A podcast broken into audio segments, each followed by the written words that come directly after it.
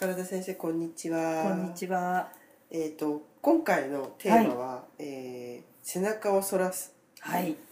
背中を反らす。背中ですね。背中エクササイズですかね。これなんでかっていうと、はい今回のテーマにしたかっていうと、あの私もその背中を反らすっていうね、はいところでやっぱりずっと継続した患者さんがいらっしゃって、はいその患者さんが取材を受けるっていうことで。あの一体どういうふうに背中を反らしたかっていうことを、あのやり方の取材が私でなるほどそれを継続した人があの何が良かった背な背中をこうあの反らして自分が何をが良かったのかっていうのをお二人の患者さんがうん自分が書いたんですねなるほど。取材を受けてえだから私も改めてその患者さんがこうああそうなんだってこういうところが良かったんだってねーうんいうのをあったんだで他にもねうんあのいろんなあれがあるので、はい随時今回のテーマでそうでねすねちょっと追ってでいそきのたいと思い中ます。で、はい今回はまずまあ先生のうん、ほうれい線ですね。そうです、はいであのポッドキャストの中でももはうい聞いた人は、もうそのそれは十分に分かったわよっていうふうに思ってらっしゃるかもしれないんですけど、そのほうれい線って嫌だなってやっぱり思うのは口を閉じた時に、はい。その笑顔でマックスに入るんですけどほうれい線ってでも笑顔の力の方が何百倍も素晴らしいからあらあの人笑った時にほうれい線が深いわって思う人はいないんいないですでけすね。どはいでも要するにもう笑ってない時に普通に唇を閉じて口を合わせた時にその笑いじわであるとか、はそれからまあ私たち地下から行くと咀嚼じわって言いはいますけど、そういう時のしわが元に戻らないで、ええなんとなく影っい。ぽく、うんうんうん誰でもなるんですけど、はいそれができるだけ薄い方がいいじうん。ゃなそいうでですか。すね。だからそのためにだからもう本当に一発であのもう薄くしようっていう人は美容整形で注射打っちゃうっていう人がはいいろいろ出ちゃうわけじゃない、でも私はもうあの最初に申し上げますそれ反対なのは注射を打っちゃったらばその思うように笑顔ができなくなっちゃうっていううそういう副作用はあります。でもこうエクササイズすることによって、うん、あのなんていうんですか筋肉を鍛えるからそうです老化防止にもなるしなるんですえでまさかそのほうれい線と背中反らしがつながってくるとは思わなかったと思うんですえけそうどですねそれはあのあの鏡を見れば一発なんですけど確かポッドキャストの中でも以前言ったか知らないけど例えばスマホは自撮りができるって聞いたので、はいそうするとじゃあうつむいたようにずっと前傾したまんま写真を撮ればそのほうれい線がくっきりはっきり入るわけですよ。はその逆にその自分でスマホを上向いて植えて持ってまた写真撮るとほうれい線は消えてくるわけだから、つまりこう背中をグーって反らすようなアクションをしてる方がより薄くなるわけだかなるほらそれをもうあの自分であの日常化しちゃおうっていうことで、それを継続した患者さんがやっぱり姿勢も良くなってきたけどもそれと一緒にずっと見てたらば気がついたらこう、まあ、ほうれい線も薄くなってちょっと前よりあの朝起きた時に目立たないぐらいに薄くなってきたから、背中反らしのこを続けてね二重顎も一緒にこう薄くなったっていうのをあのやられた患者さんが自分でインタビューに答えたのね。で実感私されてるんですそねうそうそうそれであの意外にこう自分ではその姿勢よくっていうのは分かってるけれどもその維持するのがみじ難しくて気が付くくと前かがみのうんそれで顎出し姿勢になってたうと、んでそれでいつも写真を見るとほうれい線が毎年こう深くなるようで、二重下を向くと現れる二重顎も自分の悩みになってたと、なるほどうん、それで私に向いてそれはもうまず口元だけのエクササイズじゃもう足りないから、だから背中からねこうしつけていかなきゃダメなんだっていうことで、それでまあハンガーでハンガーでねこうグッて背中がね、寄るようにして。うんはいで少しじゃあこれで頑張ってってでもやっぱりラジオ体操で例えば腰に手を当ててこうグッて反らすのもねちょっとしんどくて、はいい、やーやーってこうや厄介な人がいきなりそのハンガーでやるのはもう全然きついわけですよ、うん手もこううんしんどいから。じゃあそれでじゃああのハンガーはやんなくてもいいですって言った場合にまずじゃあ呼吸で鼻から息を思いっきり吸ってそれだけで背中反るじゃん。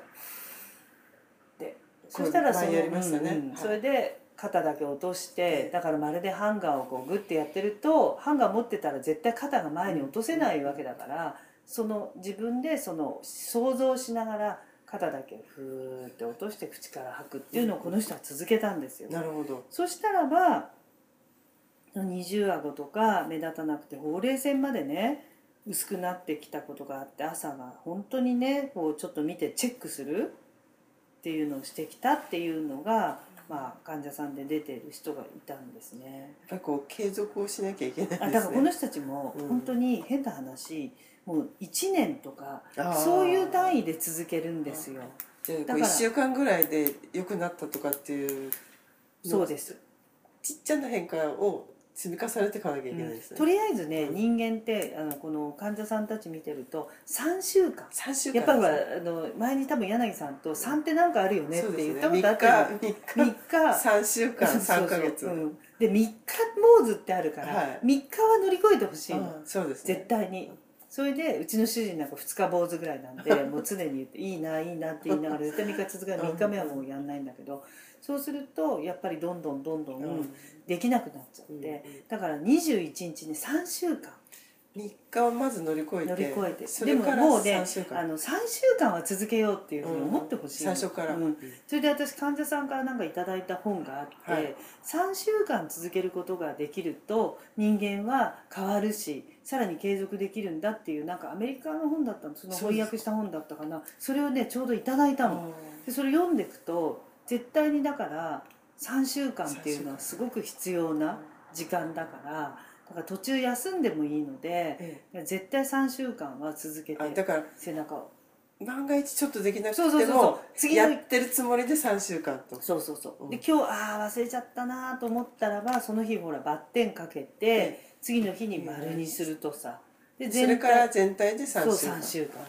21日、わかりましたぜそひこが大事ですね、うんうんもうこれからこのポッドキャストをかけてるあの聞いてくださってる人は全員その3週三間週間つまり21日、 21日、うんうん、途中かけても、かけてもわはい、かりまし頑た張ることをみんなでやりましょう、はい背中反らしね、はいありがとうございまありがとうしござたいました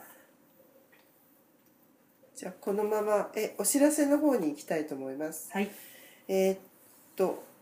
最初は伊勢丹の音マナ、はいえー大人が学ぶを略して音マナってお名前がついてるんですかねそうですね、はいでこれが3月25日から新あの始まりますので、えー、と詳しくはその伊勢丹のホームページをご覧になっていただけはれいばと思います、はいえー、と時間は夜7時からそうです。大人は夜7時からです。はい。バンバンエクササイズをやっていただきたいと思いますそうです。疲れた頃だ時間なのいやで。でもリフレッシュして帰れるんじゃないですかそうですお仕ね。事その日の終わうった後ん夜分やで、私もそのつもりで行くので、はいもうしっかりみんなとやりたいと思いますので。いいですねこふれるって参加してください。はいぜひはいなんかすっごく綺麗なとこだって。あそうなんですか、はい。伊勢丹がすごくこれじゃあ新しちょっくと。楽しみですね、うん、力をかけて建てたとこですって言ってました。これはじゃあぜひはい。はい次が、えー、と3月29日に NHK 学院市川の NHK 学院で、うん、えーエクササイズそうですですねはい。でこちらも詳しくは、えーホームページを検索してうんご覧になっていただけそれうばと思でいますす、ね。それから一例運で調べて、私、あ一例雲市川地元なので。はいぜひもう楽しく、そうですねはい、皆さん来て一緒にエクササイズしたいと思います。はいえーっと次に、えーっと4月の22日からは今度三越のカルチャーセンターそうです三越のあの本店のね、本店の、はいこちらは昼1時から2時半ではい、こちらも三越の方のホームページで検索をしていただけそうれなばんでとすよ思います。三 越と伊勢丹兄弟分なんだろうけど両あ方での両は方とも、はいそのずっとやっぱり7回とかそういうはい連続で、い、あのきちっといやってくれっていうことで、はい、じゃあ連続でやりますいいですねこれははい、そうだからもう宿題出して、しっかりと身につくコースなんですね。はいはいでそれから、えー、と4月の19日が、えー、と NHK 文化センターの京橋教室でエクササイズがあります。はいこちらもホームページの方を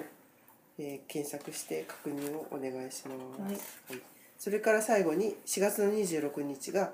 ぱりこちらも NHK の自由が丘の方の文化センターで、うんえこれ毎年やってらっしゃるんですね、はい10時から12時にエクササイズありますので、エクササイズ攻めだ私はい、ぜひこぞってご参加いただければと思います。はいはい、以上です。